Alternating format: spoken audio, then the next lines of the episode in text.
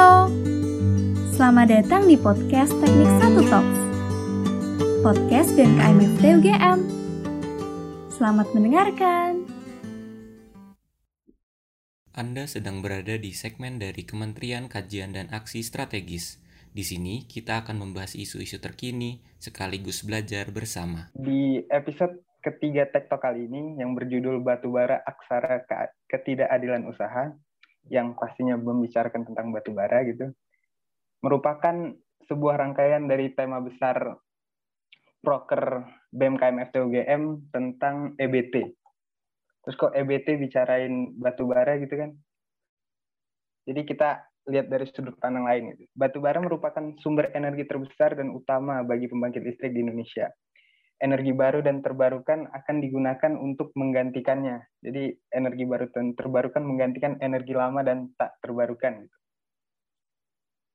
Hmm, jadi kita bisa bilang lah, uh, batu bara itu ya merupakan musuh lah dalam tanda kutip dari E B T itu. Jadi, oh tapi tidak bisa kita menutup mata pula dari kemapanan dari si batu bara ini. Dia murah dan dia sustain gitu kan, udah. Udah hampir dua ratus tahun kita menggunakan batu bara. Namun dia itu dia itu nggak eco-friendly, nggak nggak sesuai dengan orientasi teknologi dunia sekarang. Jadi di dunia P L T U sudah mulai ditinggalkan. Negara maju berlomba-lomba dengan program E B T-nya, dan tentu ini berdampak pada industri batu bara secara global. Indonesia sebagai salah satu eksportir terbesar eh, dari batu bara mengalami merasakan imbasnya cukup parah. Walaupun produksinya terus meningkat dari tahun ke tahun, tapi kebutuhan dunia akan batu bara itu kian berkurang, itu cenderung berkurang. Eh, karena hal ini pula lah kami melihat Dari dari riset-riset yang kami lakukan, pemerintah melakukan penggenjotan konsumsi domestik bagi batubara. Dan ini uh, akan berkorelasi pada kesewenang-wenangan uh, pemberian izin tambang batubara misalnya. Atau mungkin bahkan ada kaitannya dengan F A B A, fly, flying ash, dan bottom ash yang dijadikan apa tidak dijadikan limbah B tiga lagi gitu kan. Oke, kita akan membahas hal ini semua. Kita akan membahas hal ini semua gitu, dan kita akan membahas dari sisi lingkungan dan sosial. Oleh karena itu, kami mengundang Pak Hendra Sinadia dari selaku Direktur Eksekutif dari A P M I ya, Pak. Asosiasi Pertambangan Batu Bara Indonesia, yaitu L S M yang bergerak di bidang batu bara. Boleh diceritain sedikit, Pak, tentang diri Bapak dan organisasi yang Bapak wakilkan? Baik, terima kasih teman-teman. Uh, diundang, saya diundang untuk acara Tech Talk pagi hari ini. Ini menarik sekali. Saya berterima kasih bisa diundang untuk sharing. Dan sedikit perkenalan, nama saya Hendra Sinadia. Saya sehari-hari bertugas sebagai Direktur Eksekutif A P B I Asosiasi Pertambangan Batu Bara Indonesia. Sedikit background, saya bukan latar belakang teknik ya. Jadi ini menarik bergabung dengan teman-teman mahasiswa Fakultas Teknik U G M. Saya lulus dari Fakultas Hukum Universitas Hasanuddin, kemudian melanjutkan ke apa? ke luar negeri untuk mendapatkan M B A. Beberapa tahun terakhir saya pernah bekerja di perusahaan pertambangan mineral. Uh, sebelumnya belum pernah kerja di perusahaan pertambangan batu bara, jadi saya belum pernah uh, mengetahui secara langsung bagaimana pertambangan batu bara. Tapi saya di-hire oleh Asosiasi Pertambangan Batu Bara untuk membantu asosiasi memperjuangkan kepentingan industri. Jadi A P B I adalah kelompok organisasi dari perusahaan pertambangan di Indonesia yang anggotanya lebih dari sembilan puluh perusahaan pertambangan. Dari jumlah izin memang sangat sedikit karena izin pertambangan batubara itu ada ribuan ya. Kita cuma sembilan puluh lebih perusahaan. Tapi kontribusinya terhadap produksi itu lebih dari tujuh puluh lima persen. Jadi kebanyakan perusahaan-perusahaan yang besar, dan Tugas kami dari A P B I tentunya sebagai, sebagai mitra pemerintah adalah mewakili pelaku usaha dalam melakukan komunikasi dengan pemerintah terkait regulasi kebijakan dan juga dengan para stakeholders, baik media maupun juga apa perguruan tinggi dan berbagai stakeholders yang berkepentingan terhadap industri pertambangan batu bara, termasuk dengan teman-teman dari mahasiswa.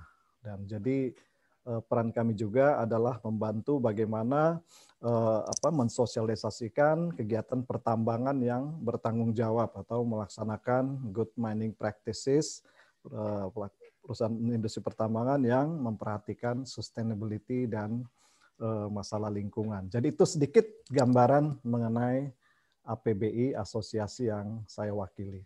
Terima kasih. Oke, Pak. Makasih, Pak. Nah, kita langsung aja bicarain batu baranya nih, Pak, ya. Monggo, monggo. Mungkin kita bahas isu yang lebih aktual dulu nih, Pak. Uh, tentang pandemi, Pak. Apa sih ya. Dampak pandemi ke industri batu bara sekarang ini, Pak? Oke, baik. Mungkin sedikit saya agak mundur lagi ke ke yang paling mendasar ya, ya mengenai energi, karena batu bara adalah tadi disampaikan Mas Arthur adalah sumber energi yang paling murah ya, bukan hanya di Indonesia tapi di dunia sampai saat ini. Jadi kita pertama-tama harus bersyukur ya, Indonesia ini negara yang dikaruniai oleh sumber daya alam yang bisa dikatakan luar biasa ya. Tidak tidak banyak negara di dunia yang punya ke, kekayaan alam yang seperti Indonesia. Sangat beragam ya, sumber daya alam yang baik yang renewable ya, yang dapat yang terbarukan tadi disampaikan mengenai energi baru terbarukan maupun sumber daya alam yang non renewable atau tidak terbarukan. Nah, salah satu yang tidak terbarukan tentu adalah mineral dan batu bara ya. Ini yang tidak terbarukan yang membutuhkan ribuan tahun prosesnya untuk bisa menjadi itu sumber daya. Nah, itu satu. Nah, kekayaan alam kita yang mana di Undang-Undang Dasar kita di pasal tiga puluh tiga, saya kira ini sudah semua jadi pemaham, yang yang kita pahami adalah dimanfaatkan sebesar-besar untuk kemakmuran rakyat. Nah, Indonesia memiliki batu bara yang eh, saat ini merupakan yang termurah. Mungkin lima puluh tahun yang lalu itu minyak ya yang termurah ya, minyak yang termurah. Tapi dalam tiga puluh tahun terakhir ini dunia shifting, berevolusi ya. Jadi proses-proses eh, teknologi, proses uh, pembangunan di dunia, lingkungan itu saling kait-mengkait, berpengaruh, dan itu membuat ada evolusi, perubahan di dunia termasuk dalam penggunaan energi. Batu bara memang dua ratus tahun yang lalu mulai digunakan waktu zaman industrialisasi, kemudian tadi tergantikan oleh minyak, dan minyak sudah mulai depleting. Nah, tiga puluh tahun terakhir ini batu bara menjadi sebenarnya energi yang termurah. Nah, disitulah Indonesia memiliki tadi minyak yang kita ingat di tahun tujuh puluhan, delapan puluhan menjadi apa economic driver kita. Kemudian di batu bara tadi disampaikan memang dua ratus tahun sudah diusahakan oleh uh, Indonesia zaman Belanda pada saat itu. Tapi kalau secara uh, masif itu bisa dikatakan dalam baru sepuluh sampai dua puluh tahun terakhir ini. Dulu orang tidak Uh, makanya pengusaha yang uh, enggan masuk ke batu bara ya, karena harganya pada saat itu rendah sekali. Tapi kalau saat harga tinggi, wah, menu beramai-ramai. Nah, kalau berbicara mengenai cadangan, ya mungkin sedikit gambaran. Batu bara kita, cadangan menurut data dari Kementerian E S D M, itu kita memiliki sekitar tiga puluh enam miliar ton batu bara cadangan kita. Kalau kita bagi rata-rata enam ratus juta ton per tahun, itu ya kurang lebih kita masih memiliki ya enam puluh tahun lah ya, enam puluh tahun batu bara kita, kita masih bisa manfaatkan. Itu pun dengan asumsi tanpa melakukan eksplorasi. Jadi kita biarkan aja, kita apalagi kalau dieksplorasi, eksplorasi tentu menambah cadangan. Nah, kemudian dari cadangan itu tentu tidak semua kalorinya, kualitasnya berbeda. Nah, Indonesia ini negara yang menarik. Karena batu bara yang kita miliki itu kalorinya tuh ya, kalau batu bara dihitung dari kualitasnya itu dari kalori. Kita punya, saya ibarat-ibaratnya kayak supermarket. Jadi kalori yang paling rendah, yang ada di bawah dua ribu, tiga ribu gar, ada satuannya, atau yang paling tinggi yang digunakan sebagai coking coal, ya, batu bara untuk bahan baku industri baja, ya, yang harganya luar biasa selangit. Jadi kita punya semua dari yang paling rendah sampai paling tinggi. Beda negara-negara lain, Australia misalnya, mereka juga kaya batu bara, tapi cadangan mereka tuh yang tinggi, yang lima ribu ke atas, ya. Tiongkok juga produsen batu bara terbesar di dunia. Bayangkan mereka memproduksi empat miliar ton setahun, ya. Itu mereka katupannya tinggi, kalori lima ribu. Amerika pun. Nah, Indonesia punya semuanya. Apa keuntungan dari semuanya? Tentu untuk mendapatkan harga listrik termurah, kadang perusahaan itu menggabungkan kalorinya. Misalnya Cina punya lima ribu, tapi kalau dia produksi batu bara lima ribu untuk listrikannya pasti akan tinggi, ya, harganya. Dicampurlah dengan yang kalori lebih rendah dari Indonesia, menghasilkan satu uh, apa biaya energi yang uh, efisien. Nah, disitulah peran batubara Indonesia yang bisa kalori tinggi ada, kalori sedang ada, kalori rendah. Nah, dari cadangan kita itu memang kebanyakan kalori yang sudah uh, menengah ke bawah. Jadi yang nilai ekonomisnya sudah sangat berkurang, ya. Kalau kalori yang rendah, ya harganya juga ongkos produksi tidak sebanding dengan harga jual. Kalau kalori tinggi tentu lebih preferable, ya. Jadi makin depleting, ya. Nah, itu eh, ini batubara. Nah, sekarang langsung pertanyaan dari Mas Arthur tadi. Di saat pandemi bagaimana? Nah, ini yang menarik teman-teman eh, apa peserta Tech Talk, ya. Saya ingin sampaikan bahwa Indonesia harus kita harus bersyukur punya sektor mineral. Kenapa? Kalau kita berbicara mengenai sejarah, ya, kita flashback lagi, itu kita mengalami beberapa periode krisis ekonomi, ya. Kita ingat di tahun enam puluh enam, ya, pada saat ya sebelum enam puluh enam itu kan kita mengalami resesi yang sangat luar biasa, ya, inflasi berapa ratus persen.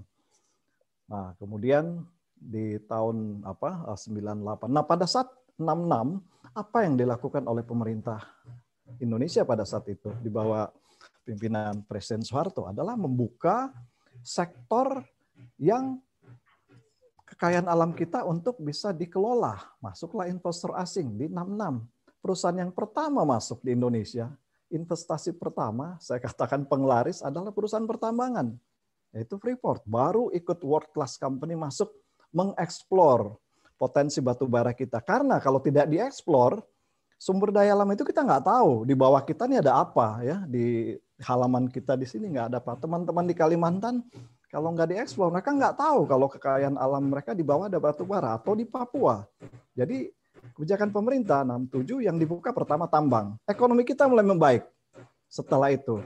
Nah, di era sembilan puluh delapan reformasi sembilan puluh delapan, ya, waktu kejatuhan sektor yang masih bertahan apa? Coba disebutkan pertambangan, ya. Pertambangan masih bertahan, jadi kita krisis, ya krisis, tapi tetap ada sektor yang masih menghasilkan devisa, kemudian memperkerjakan apa, membuka lapangan pekerjaan bagi mahasiswa dan lain. Kemudian di krisis ekonomi global dua ribu delapan, mungkin masih segar di teman-teman, ya, di mana banyak negara dunia pada saat itu mengalami resesi, tapi Indonesia tidak mengalami resesi. Sektor apa yang menopang Indonesia? Itu pada saat itu pertambangan, mineral dan batu bara, khususnya batu bara. Pada saat itu itu dikonfirmasi oleh para ekonom, pemerintah pada saat itu bahwa sektor batu bara, karena pada saat dua ribu delapan untungnya Cina lagi booming pembangunannya sampai eh, apa G D P-nya dua digit. Nah, itu mereka menyerap komoditas mineral batu bara yang dimiliki oleh Indonesia. Jadi ekonomi kita pada saat itu alhamdulillah tidak mengalami krisis dibanding negara tetangga dua ribu delapan. Nah, di COVID, pandemi dua ribu dua puluh, coba sebutkan industri apa yang masih bisa bertahan. Tentu yang kita lihat sehari-hari industri logistik, ya, delivery, makan oke. Okay. Tapi kalau industri yang lain, hitungan jari yang bisa bertahan tuh adalah batu bara. Kita lihat indikatornya. Pertama, produksi melebihi target, ya, meskipun pandemi, ya. Kemudian penerimaan negara melebihi target yang ditetapkan pemerintah. Kemudian kelistrikan kita di saat pandemi yang ditopang oleh enam puluh persen listrik kita nih oleh batu bara, kita harus bersyukur, ya. Kita masih bisa Zoom, bisa masih nikmati ini sehari-hari itu enam puluh persen kelistrikan Indonesia topang batu bara. Pada saat pandemi, alhamdulillah kita masih tetap bisa nonton Netflix, bisa chatting, itu listrik ditopang oleh batu bara. Terpenuhi semua ya. Nah, kenapa sektor batu bara bisa survive di saat pandemi? Ada beberapa faktor. Pertama, di pertambangan itu secara internal, pertambangan adalah sektor yang beresiko tinggi. Nah, kita harus dalam mengenal satu industri, kita harus melihat karakteristik. Ini buat teman-teman mahasiswa, tentu dalam mempelajari, memasuki industri, kita harus tahu ini karakteristiknya apa nih. Batu bara kita nggak bisa samakan dengan industri logistik atau industri digital, ya, teknologi informasi. Batu bara karakteristiknya dan mineral juga ya adalah industri yang apa beresiko sangat tinggi, resiko geologi, resiko harga komoditas yang fluktuatif ya, kemudian resiko alam, terus eh, jangka panjang dan resiko sosial tentunya karena pertambangan itu pasti bersinggungan dengan masyarakat. Beda dengan offshore, offshore perusahaan migas kadang yang dilepas pantai di luar ini ya mungkin bersinggungannya tidak terlalu, tapi batu bara dia hidup di sekitar masyarakat. Jadi resikonya sangat tinggi. Nah, oleh karena itu di pertambangan karena resiko tinggi, pertambangan itu tidak kompromi mengenai safety ya. Jadi eh, ketaatan terhadap K tiga, safety, health dan environment itu sangat ketat. Makanya di pertambangan itu kita sudah terlatih bagian dari kultur untuk pencegahan, apalagi jika terjadi pandemi. Kita sudah sangat, kalau ada critical distancing apa segala, itu akan diterapkan sangat ketat. Dan budaya ketaatan terhadap safety itu ditularkan kepada keluarga terdekat, tetangga kita, sehingga itu yang terjadi. Banyak kejadian, kalau kita flashback juga, ada bencana di mana-mana, yang di rescue teamnya adalah pertambangan. Ini fakta juga, bencana di Palu, di Lombok yang dikirim pertambangan. Nah, di, eh, kami sukses di pertambangan mengendalikan COVID itu karena ketaatan K tiga dan lain. Nah, di saat COVID apa yang terjadi? Elek, demand listrik juga lumayan meningkat ya, lumayan meningkat. Cina lockdown pada saat itu, mereka nggak memproduksi batu bara terganggu, tapi Indonesia kan jalan produksinya, sehingga supply demand-nya jalan, sehingga itulah membuat surprisingly lagi ya, ini aneh juga, di saat COVID, harga batu bara setelah COVID, ya enam bulan setelah COVID, itu mencapai titik tertinggi. Awal COVID itu mencapai titik terendah. April itu harga batu bara sampai September itu rendah sekali dalam lima tahun terakhir.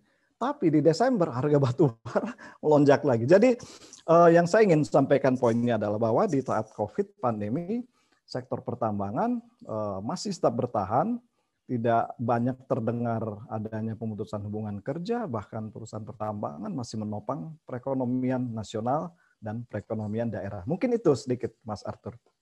Dari saya, makasih.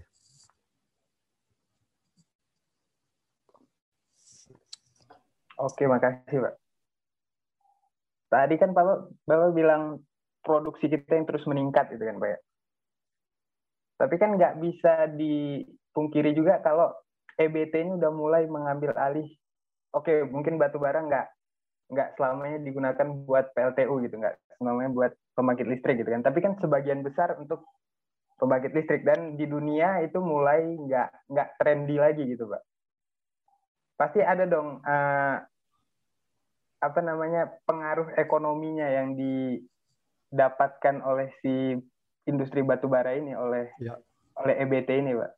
Iya, makasih, pertanyaannya menarik. Jadi gini, kita apa dalam merespon itu dan dalam menganalisa sesuatu tentu kita harus berpegang dengan data-data. Kami setuju memang batubara uh, mulai trennya tergantikan. Itu fakta ya, banyak pembangkit listrik berbasis batubara sudah mulai dikurangi, fakta. Kemudian lembaga-lembaga keuangan dunia juga sudah banyak yang menarik uh, diri dari pembiayaan uh, batu ber, industri berbasis batubara, itu fakta. Di beberapa negara tren E B T itu meningkat. Oke, itu fakta-fakta. Nah, memang yang saya sampaikan di paling awal bahwa batubara adalah non-renewable. Jadi pelaku usaha batubara juga tahu satu waktu di batubara habis gitu ya, dan tidak terbarukan ya. Negara kita juga paham karena kita berbicara inventory neraca kekayaan kita, kita tahu batubaranya kan habis. Tapi Indonesia ini luar biasa. Kita punya E B T yang besar kan, tentunya kan. Nah, Pasal tiga puluh tiga menyebutkan bahwa itu harus dimanfaatkan sebesar-besarnya. Nah, jadi secara simpel adalah kita bagaimana itu memanfaatkan yang bisa dimanfaatkan dulu. Kalau batu bara itu disimpan terus nanti buat anak cucu di lima puluh tahun ke depan, itu enggak, enggak, enggak ekonomis lagi. Yang tadi saya sampaikan, dunia itu berevolusi terus. Satu cadangan mungkin kayak batu, uh, mineral, ya uh, cadangan tertentu, nikel, tiga puluh tahun lalu enggak ada yang tengok ya. Tapi coba sekarang, dengan berubah tren dunia menuju ke electric vehicle misalnya. Orang rame-rame sekarang nikel kan. Nah, batu bara nih lagi heboh-hebohnya. Mungkin dua puluh, tiga puluh tahun, empat puluh tahun lagi ditinggalkan. Nah, sikap kita terhadap itu apa? Apakah kita langsung pindah ke yang ini? Enggak dong. Kita, negara kita yang mempunyai kekayaan, wah ini kan kekayaan kita ya. Kita nggak bisa samakan dengan kekayaan orang lain ya. Mungkin di Eropa, Inggris, Amerika, ya mereka mungkin meninggalkan batu bara udah udah dua ratus tahun pakainya. Tadi saya sampaikan secara masif baru dua puluh tahun yang lalu ya. Jadi nggak bisa disamakan. Nah, kemudian berbicara mengenai energi, yang paling murah sampai saat ini tuh batu bara. Apakah kita langsung ujuk-ujuk pindah ke yang energi yang yang kita nggak apa, yang kita nggak terjangkau, padahal kita punya nih batu bara. Ala amanat konstitusi kan bilang gitu. Nah, oke, okay. Kemudian gimana nih uh, demand? Nah, kita mengajak lagi berbicara mengenai fakta-fakta ya, fakta-fakta. Memang trennya berubah. Kita juga akui kita harus menaati apa uh, kesepakatan Paris Agreement ya untuk mengurangi gas rumah kaca.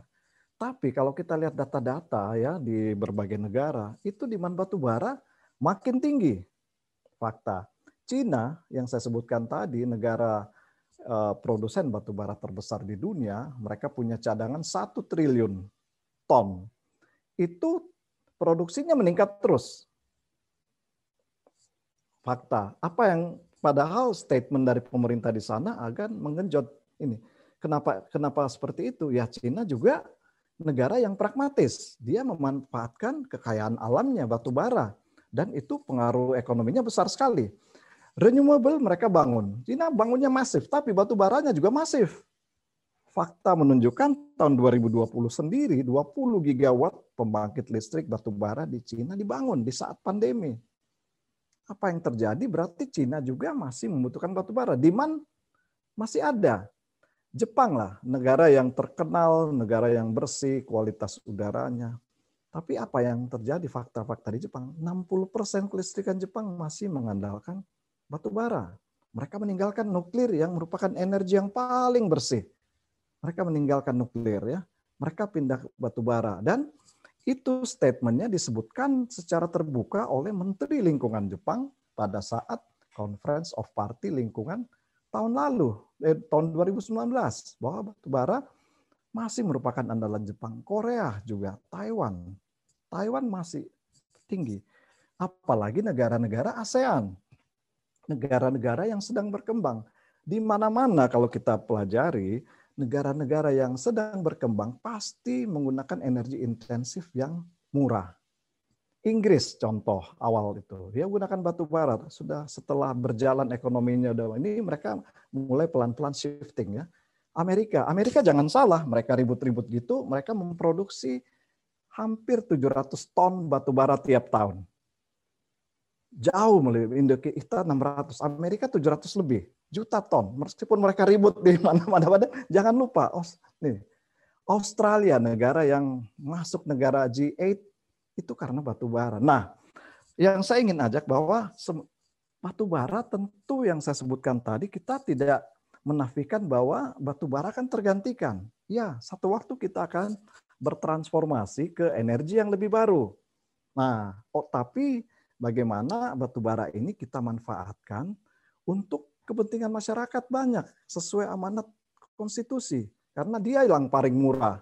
Nah, pemerintah yang kami lihat tentu juga memperhatikan itu karena pemerintah juga menjaga jangan sampai harga listrik itu menjadi mahal oleh karena mungkin kita harus mengikuti tren berpindah ke energi baru yang banyak teknologinya itu masih belum efisien. Kita nggak bisa membandingkan apple to apple, misalnya di Swedia, negara Skandinavia, di sana sumber energi barunya memang luar biasa sekali. Beda. Di Cina yang saya sebutkan lagi nggak, tentu mereka masih mengandalkan energi fosil. India, contoh India memproduksi delapan ratus juta ton batu bara dan masih mengandalkan batu bara. Nah, jadi yang saya ingin sampaikan adalah bahwa kita harus bijak ya, kita harus bijak bagaimana kita bertransformasikan kegiatan batu bara menuju energi lebih bersih. Nah, poin yang ingin yang dari segala transformasi ini adalah komitmen kita semua masyarakat bumi ini untuk menuju apa mengurangi emisi gas rumah kaca. Kan itu komitmen ya. Mengurangi emisi gas rumah kaca bukan hanya nutup P L T U batu bara kan. Kita tinggalkan mobil, mobil motor kita yang pakai bensin kita tinggalkan kan, harus ganti motor listrik, mobil listrik. Kan seperti itu. Kita juga ya kurangin dong penebangan hutan kan. Kita kurangin penebangan hutan. Banyak ya kita kurangi naik mobil apa bus-bus. Kan semua mengarah ke situ ya itu. Nah, batu bara juga ke situ, tapi bukan berarti kita mengurangi gas rumah kaca ini kita langsung menutup perusahaan batu bara. Tentu ada transformasi dan itu yang mungkin nanti kita akan bahas di apa uh, jika ada pertanyaan sesi apa yang lanjutannya. Mungkin itu dulu dari saya. Terima kasih. Oke, Pak. Um, Oke. Okay.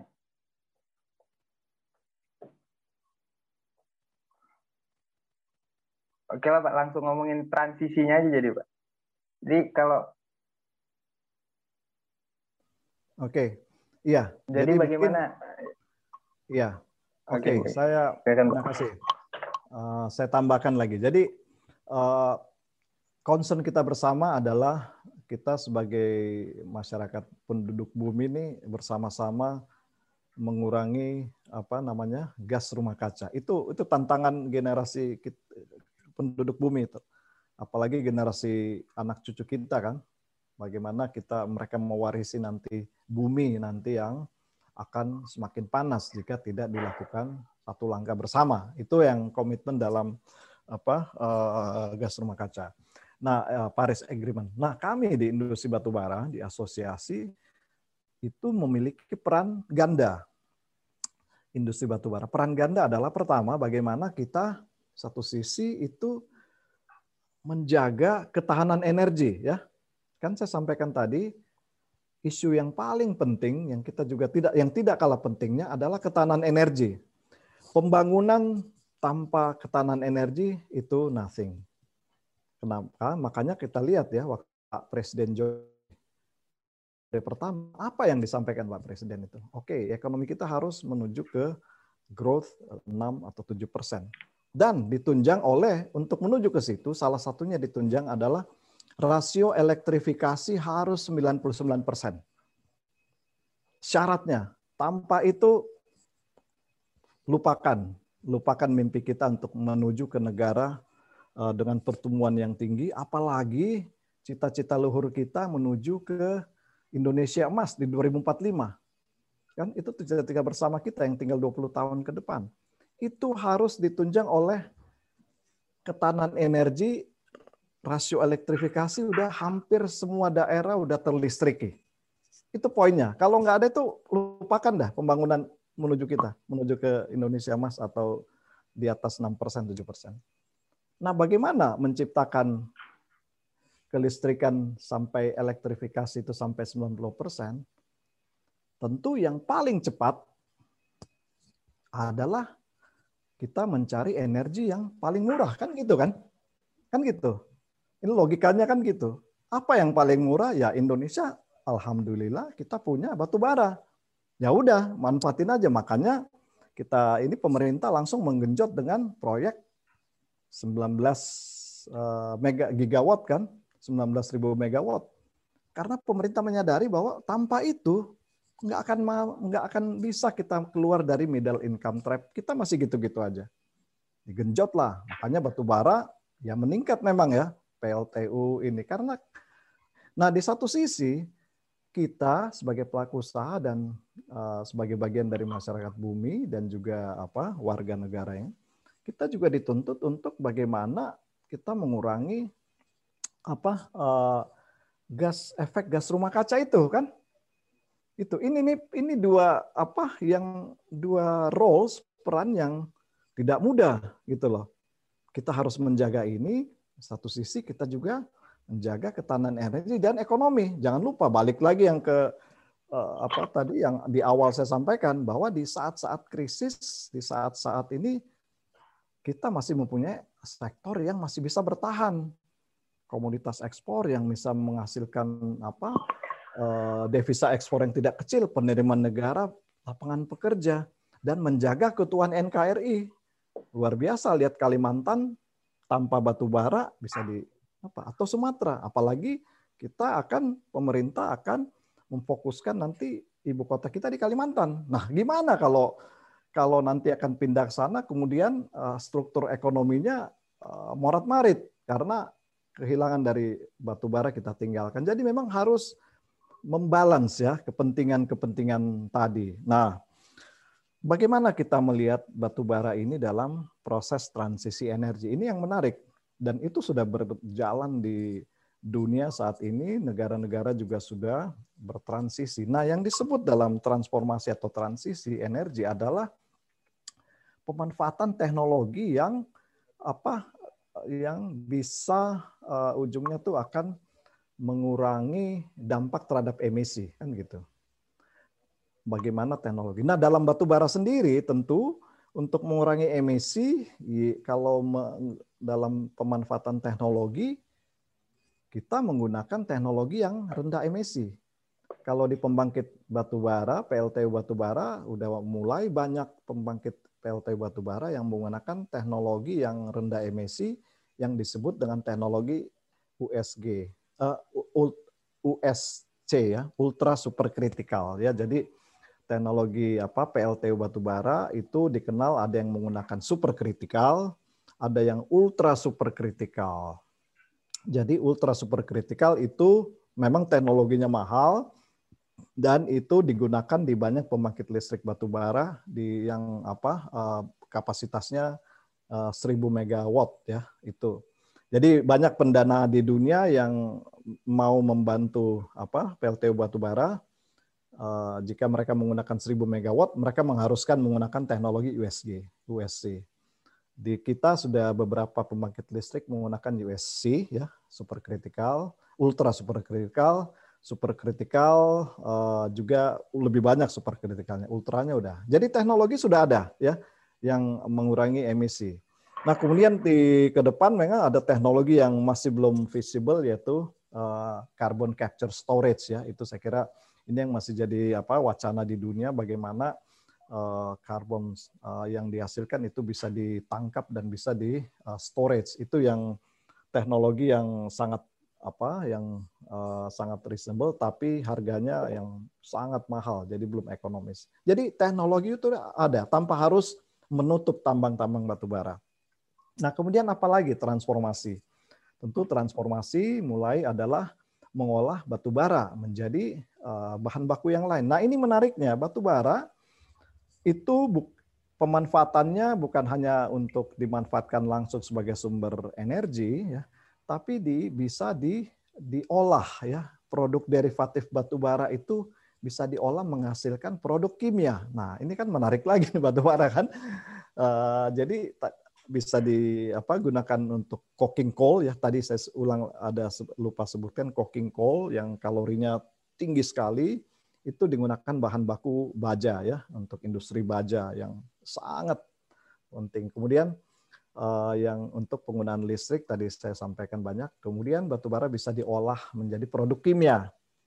Nah, kita kenal ada sekarang eh, apa teknologi untuk gasifikasi menghasilkan D M E ya, dimethyl ether yang nanti akan menjadi substitusi L P G. Jadi nanti pengganti L P G di rumah itu bisa dihasilkan dari eh, D M E yang diproduksi oleh dari batu bara. Dan bahan baku lain metanol itu diolah batu bara diolah metanol. Kalau di negara-negara lain mereka lebih advance, China ya. Itu mereka bisa mengolah batu bara menjadi B B M atau aftur. Itu kunjungan Pak Yonan ya ke Cina berapa tahun yang lalu ya, mereka, beliau melihat sendiri batu bara di sana bisa diolah menjadi aftur buat pesawat. Di Afrika Selatan karena apartheid mereka berjuang keras untuk menciptakan ketahanan energi, akhirnya mereka bisa mengolah batu bara menjadi B B M. Itu udah meluas di sana, batu bara jadikan B B M. Jadi banyak, batu bara ini perannya masih banyak sekali, dan bahkan clean coal teknologi itu udah mulai berkembang. Nah, itu dalam sisi penggunaan teknologi ya yang saya sampaikan, bisa transformasi ke sana. Nah, apalagi yang lain? Kita berbicara tadi, saya ajak sama-sama kita ber Uh, punya framework yang sama bahwa ini semua adalah upaya bagaimana kita mengurangi gas rumah kaca ya, emisi. Nah, itu tadi teknologi, pengaruh pemantap. Nah, apa langkah-langkah praktikal? Nah, tadi yang saya sampaikan ke Mas Arthur kan, kalau kita punya kepedulian yang sama mengurangi ini, oke okay, kita ngurangi sampah kan ya. Kan ini kita juga ya, kalau kita bisa beli mobil listrik, listrik kan. Kalau kita bisa pakai motor listrik, motor listrik kan, dan banyak kita mengurangi uh, bepergian dengan pesawat, ya itu kan bagian dari, itu kan footprintnya juga tinggi banget kan, bahkan tinggi sekali. Nah, upaya-upaya praktikal yang bisa dilakukan oleh setiap individu, bahkan juga oleh setiap perusahaan untuk kita sama-sama ngurangin gitu ya. Nah, di batu bara apa yang ini? Banyak, dan itu udah berjalan ya. Mungkin orang cuman sayangnya banyak orang cuma melihat batu bara itu, wah ini merusak, merusak, merusak. Tapi langkah-langkah praktis pengurangan emisi juga banyak yang nggak melihat. Contoh ya, yang praktikal aja. Di batu bara sudah mulai digunakan truk-truk yang berbahan bakar listrik. Sudah mulai. Dan itu mulai berkembang. Kan berarti kan ada upaya kan. Kemudian apalagi menggunakan solar P V. Udah berapa banyak juga perusahaan pertambangan di area reklamasinya, di wilayah kerjanya, di terminal pelabuhannya, mereka menggunakan solar P V. Udah mulai banyak. Kemudian biodiesel, biofuel ya, campuran apa nabati. Itu udah menggunakan kan ya sawit. Pak Jokowi sudah mendorong B dua puluh, sekarang B tiga puluh dan akan meningkat B lima puluh sampai B seratus. Itu udah wajib.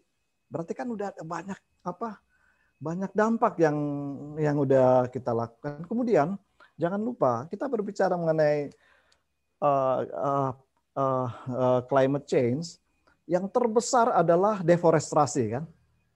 Oh, ya. Itu terbesar ya, bukan bukan energi yang kedua ya. Nah, yang dilakukan di perusahaan tambang mineral dan batu bara adalah yang merupakan uh, bagian integral kalau kita ngomong mengenai tambang adalah reklamasi. Tambang tuh hmm. jangan dilihat dari satu aspek saja. Orang kan kadang lihat tambang tuh galinya. Salah. Tambang itu adalah satu rangkaian dari penyelidikan umum, survei, sampai dia pengolahan pemurnian. Ya. Value chain-nya tuh begitu. Tambang, oh itu lihatnya tambang, oh ya dia eksplorasi, dia survei, studi kelayakan, dia konstruksi, habis itu dia melakukan ekstraksi penambangan, habis itu diolah, di dihasilkan nilai tambahnya, dia diangkut lewat troli, lewat apa namanya uh, uh, conveyor belt misalnya, lewat jetty, lewat ferry, terus nanti dijual. Itu apa upstream sampai ini tuh batu bara industri setelah industri pertambangan. Nah di apa di pertambangan sendiri tentu kalau kita berbicara soal teknik, bagaimana melakukan efisiensi penambangan di ekstraksinya dengan menggunakan teknologi, itu bisa mengurangi emisi. Contoh, praktis menggunakan um, aplikasi ya untuk apa movement kendaraan kan. Kan kalau dengan ada aplikasi teknologi kan kita bisa ngatur kan, oh ini mobil ini ini dulu deh. Jadi crowded, tidak terlalu crowded di apa dalam dispatching mobil apa segala kan, uh, saving time mereka berhenti mereka ini. Jadi efisiensi menggunakan teknologi sudah udah sudah mulai meluas gitu ya.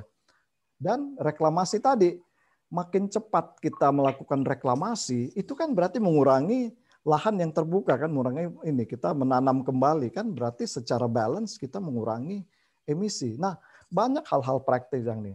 Dan satu informasi yang saya ingin sampaikan ke teman-teman di sini, di Tech Talk, stigma atau persepsi terhadap batu bara, apalagi berbicara lingkungan, wah luar biasa. Memang kita, kami nggak menutup mata, banyak yang terjadi di ini. Tapi kita juga harus melihat itu dengan data-data dan fakta-fakta ya. Kita tidak bisa mengeneralisir suatu seseorang, kita nggak bisa ngejudge gini, ataupun satu industri kita langsung persepsikan semua negatif.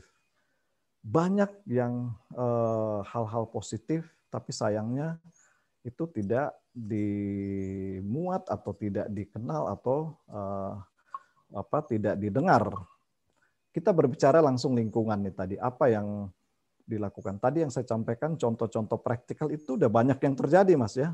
Perusahaan-perusahaan itu udah ini. Bahkan perusahaan batubara beberapa tuh yang sudah investasi di industri renewable. Itu fakta juga. P T ini mereka bangun subsidiary untuk renewable. Ini udah invest di sini, udah masuk. Visioner berarti. Udah terjadi Mas, ini udah terjadi kok. Itu dek, eh, eh, apa namanya? Data-datanya publik kok. Itu perusahaan-perusahaan publik. Dia udah. Jadi ada. Nah, yang lingkungan tadi. Tahun dua Desember dua ribu dua puluh banyak yang nggak ngeh juga kalau pernah dengar kan ya, kalau di apa pemeringkatan lingkungan, pengelolaan lingkungan di Indonesia itu ada ada awardnya tiap tahun ya dari K L H K yang dinamakan proper ya, pemeringkatan program pemeringkatan ketaatan lingkungan.